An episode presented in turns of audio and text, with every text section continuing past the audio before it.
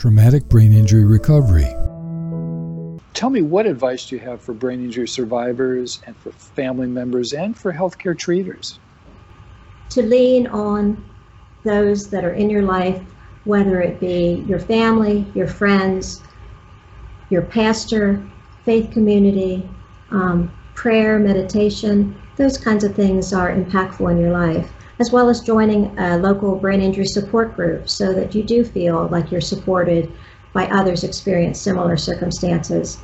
And perhaps trying writing some things down you're thankful for, um, as that makes a significant difference in your life and helps you to focus on the positive instead of your losses.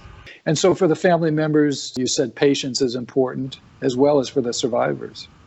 Yes, absolutely. Be, be patient with yourself and with others because, especially when you look okay, you can't see the brain. And so, there's a lot of things going on that it's even difficult for yourself to figure out and acknowledge, no less for a family member or loved one who doesn't understand what's going on inside your brain. Mm-hmm. Um, so it's it's a it's a learning process for all involved.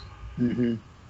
Have you noticed that others, when you were during the course of recovery, were frustrated or annoyed when you didn't understand things as Sometimes, easily or didn't respond as quickly?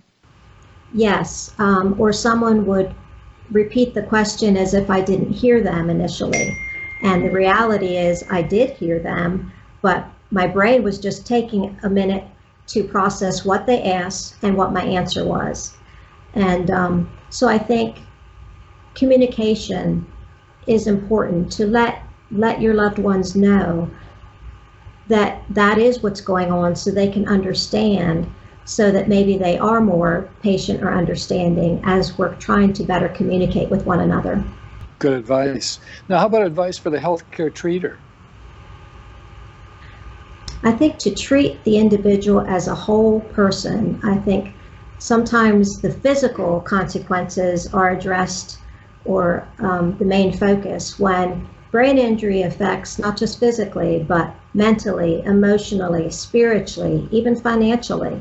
It affects a person as a whole and is lifelong. It sure is.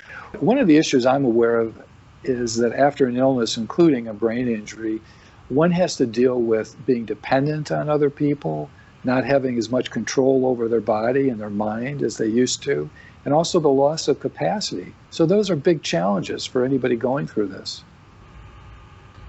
Certainly is. Um, I think what helped through my recovery is that I had practiced with that with my MS for many years.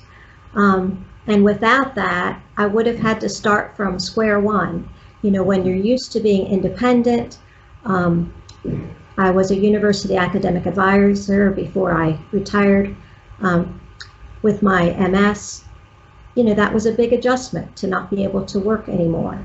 Um, some people, depending on your job, will be, will be able to get back to work. Um, I unfortunately already had to stop my career, and that was an adjustment that I'd already gone through. Mm-hmm. So part of that, um, I was a step ahead and I think that did make a difference in making it a little easier as I was adjusting to all the changes and accepting the things that I could or could not do. But there's right. always ways to find new ways of doing things. And I think that's something to keep in mind to keep your spirits up.